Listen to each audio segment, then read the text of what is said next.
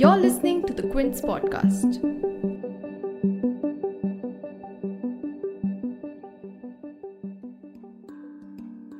How will the lives of millions of women in Afghanistan change now with the Taliban taking control of the country? What will happen to their freedom? As the Taliban goes on to establishing their rule in Afghanistan, the futures of Afghan women and young girls stand at a very precarious position. They're petrified that those dark ages from the older Taliban regime might return once again. They're worried that schools, colleges, jobs, the freedom to be as they will, all of that may soon be snatched away from them. Even though in their first press conference since the capture of Kabul, Taliban spokesperson Zabihullah Mujahid said that they would honor women's rights going forward, there's an ambiguous caveat there that evokes distrust. The Taliban have made it clear that women can only exercise their rights within the framework of the Islamic Code.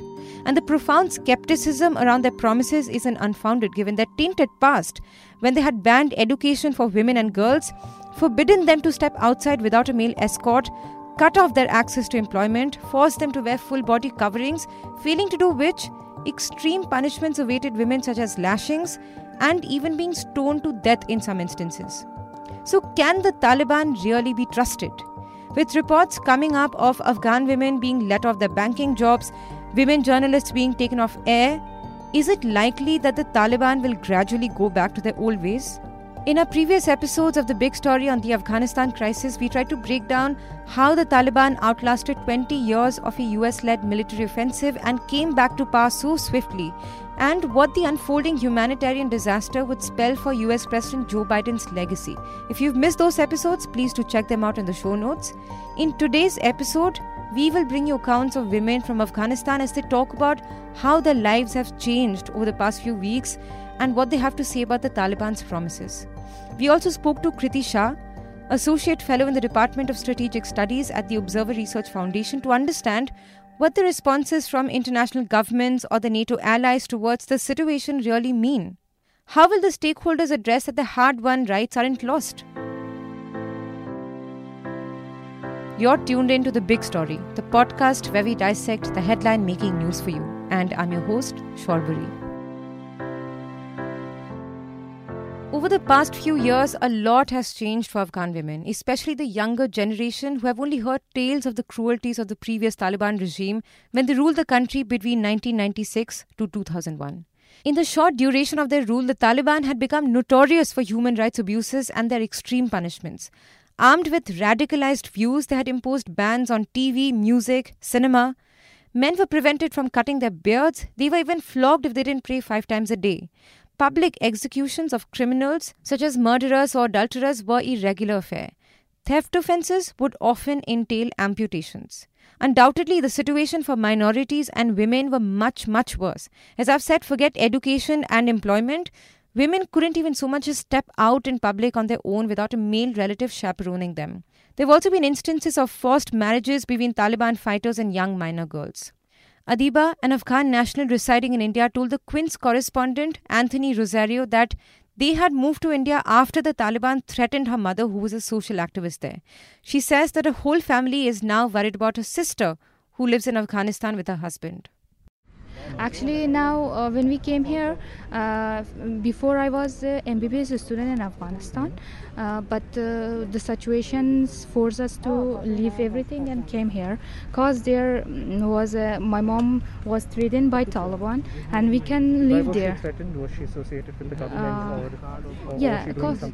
Yeah. because my mom was a civil activist and she was a lawyer and also she works for women for women rights like for education rights, work rights, job rights. That's why they threatened my mom's uh, to discontinue uh, her works.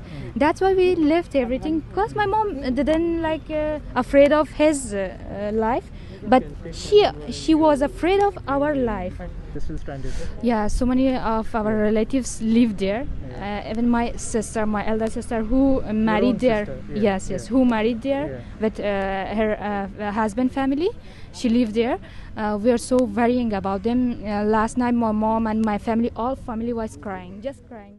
But even before the Taliban had formally declared their victory, women had already started becoming a casualty. According to the United Nations High Commissioner for Refugees, some 80% of nearly a quarter of a million Afghans who were forced to flee since the end of May 2021 are women and children. In a report from July this year, the UN has also said that since the start of 2021, civilian deaths have almost risen by 50%, with more women and children being killed and wounded in Afghanistan than in the first six months of any year since records began in 2009.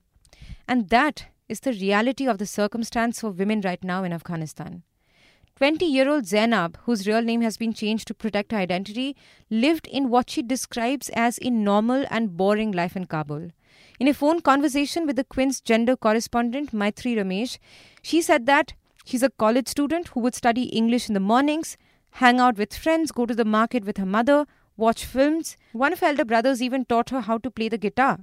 But now her family has made the tough decision to lock her up in a room, fearing that Zainab being an unmarried woman, may be subjected to atrocities by the Taliban. And Zainab didn't want her voice to be recorded, so this is a reconstruction of what she told us. I'm not even allowed to open a window. I feel suffocated.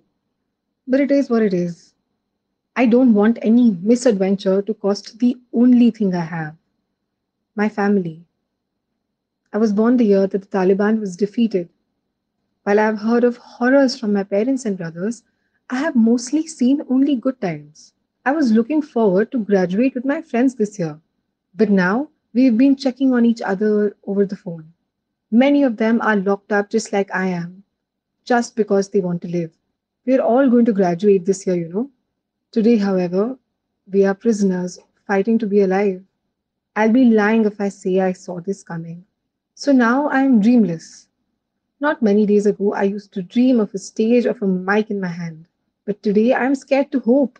I want to stay alive and not cause problems for my parents. They say that you realize the value of something only when it is snatched away from you. I cry at night for all the things that I have lost. Watching television with my friends, going out for a meal, simply sitting in our college campus and making fun of each other. I cry because I will soon also lose my music. First, I want to state that the world has made Afghanistan a laughing stock. They pity us, but then what? What have they done to make our lives better? Second, we are not privileged enough to run to rich countries. Right now, we as a family only want to stay alive. That's all.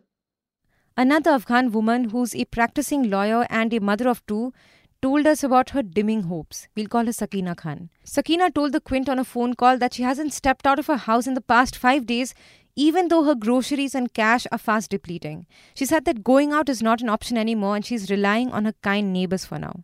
Sakina has managed to send her two daughters out of the country along with her brother's family, but her passport got delayed.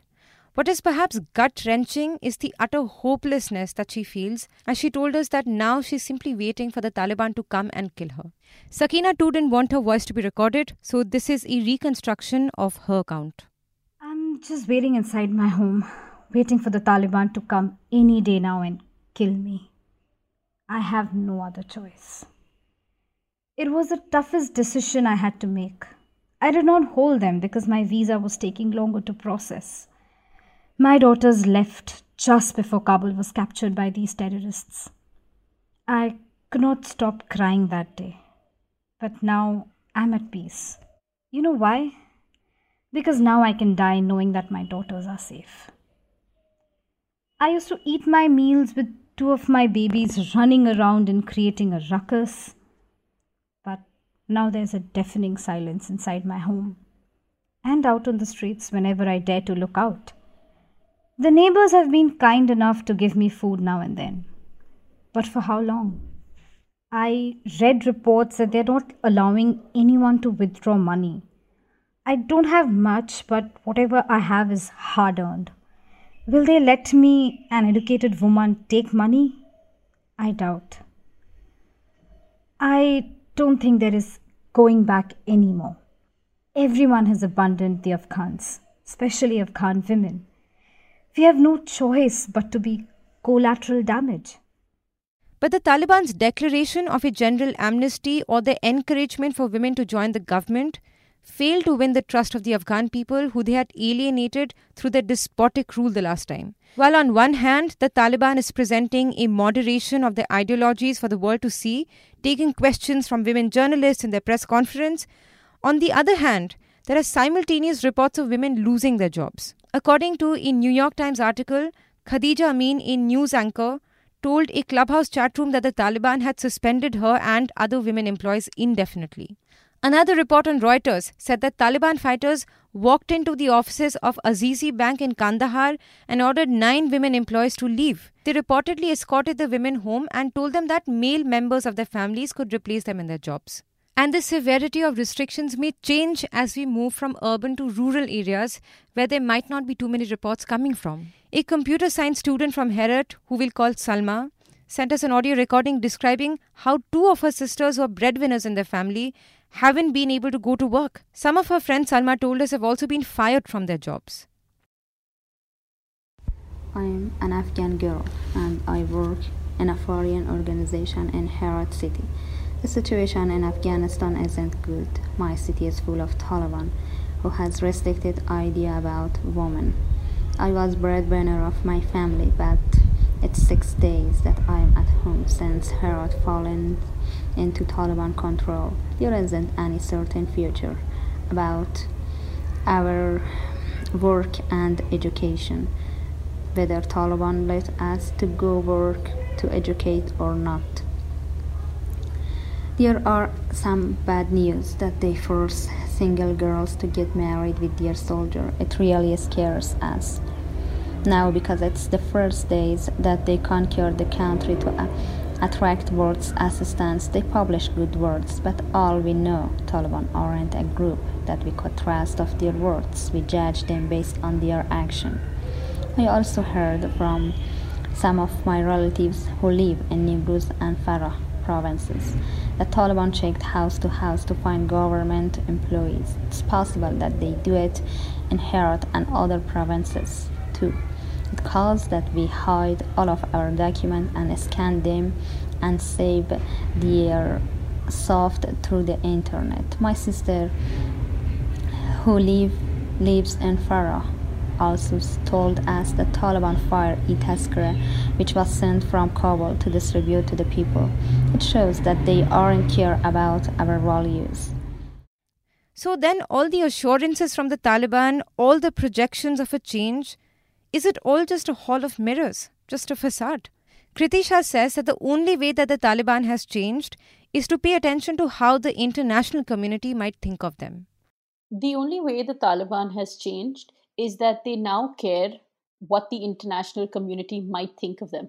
So they are now interested on what their public appearance is like, which is why they have been putting up this sort of facade of uh, tolerance and open mindedness they know that the eyes of the world are on them right now. And if they can show these few small cases of them being progressive, um, such as allowing uh, female newscasters to read the news or girls to go to school, they know that they might be able to trick the international community or certain sections of the international community into believing that the group have evolved. Because if you come from an extreme right, uh, right wing ideology like the Taliban do, even if you make certain concessions and you move slightly left, people might think this is a really big thing that they have done. Um, and they know that everyone's watching them. So it's very important for them to put up this sort of false appearance. So often, when they're questioned in their press conferences about are you going to allow women to work? Are you going to allow girls to go to school? They say, yes, of course, but under Islamic law. And in their mind, it's sort of that, you know, we didn't make this law up. This is what God wants from us. Uh, and that's the only way uh, that we can allow uh, women to have these, whatever rights that God prescribes for them. So that's why there's a lot of skepticism because there's nothing really to show. There's nothing really that they have done to show that they have made significant changes in their ideology. But amidst the fear of oppression and erosion of rights, Afghan women aren't taking the Taliban rule hands down. They're voicing their opinions on social media platforms, letting the world know what's happening In fact, videos emerged on social media showing a tiny group of four women in Kabul holding placards and demanding equal rights. In another clip shared by Al Jazeera, some women are seen marching through the streets shouting slogans. And in this grim situation, Afghan women are also looking to the international community, to the world leaders, to the international agencies to recognize how poorly secured their lives are right now as the US decided to end their war without owning responsibility of the human suffering that they have left behind. Salma says that the Taliban has taken away women's hopes as she urges the international community to help Afghan people. I lose my hopes completely. Taliban take away our hopes. I feel like I'm in a prison and I could be free anymore. I want the world to help Afghan people to receive their rights and to educate, to work, and have a bright future. But have international governments' responses towards the impending doom that Afghan women are feeling been adequate? To start with, US, the country that had held up images of atrocities under the previous Taliban rule, has bowed out of responsibility of what entails for women even as the peace deal with Taliban did not work out as it was anticipated. Ms. Shah believes that US or NATO allies are unlikely to do anything significant to protect women's rights in Afghanistan. So, unfortunately, I do not think the US or its allies in NATO are going to do anything significant to protect the rights of women and minorities. Uh, Joe Biden's speech showed that he was just eager to sort of deflect blame. Uh, and he said that he's not going to commit American troops in a war where Afghan forces are not willing to fight themselves. He blamed Ashraf Ghani that he got up and fled. Um, and this is and this is surprising because um, this is this is a government that has sort of put forward this uh, appearance that they are champions of women's rights across the world, and yet they have abandoned their Afghan allies uh, in a blink of an eye. This is similar to NATO, where uh, NATO has said simple thing that we are on alert, uh, just watching for signs that terrorist groups, if they if they start banding together and they begin rejoining, uh, then we will open up the possibility of doing something in Afghanistan. So they sort of just send a message to the Taliban that you still better not be friends with Al Qaeda because we are watching. So that's their only interest. Their only interest is to prevent Afghanistan from becoming a base for international terrorism. Their interest is not in protecting the gains which women have made over the last 20 years. And that's extremely worrying. So the next few weeks will be critical to see what are the different uh, other countries, regional countries that come together and how do they recognize or legitimize the Taliban government. And depending on that, we will see what that does for women across the country. As social media platforms get flooded with requests from Afghan women to the international community to act up and help them, will international governments and agencies leverage their position and bring the Taliban in line? And that's a wrap for this episode, but do check out the Quint's website for more first hand accounts of Afghan women. If you like listening to this episode, please subscribe to the Big Story playlist for episodic updates. We're on Apple, Google Podcast, Spotify, JioSaavn, and most of the other popular podcast streaming platforms. For other podcasts, please log on to the Quint website and check out the podcast section. For any feedback, shoot an email to podcasts at thequint.com.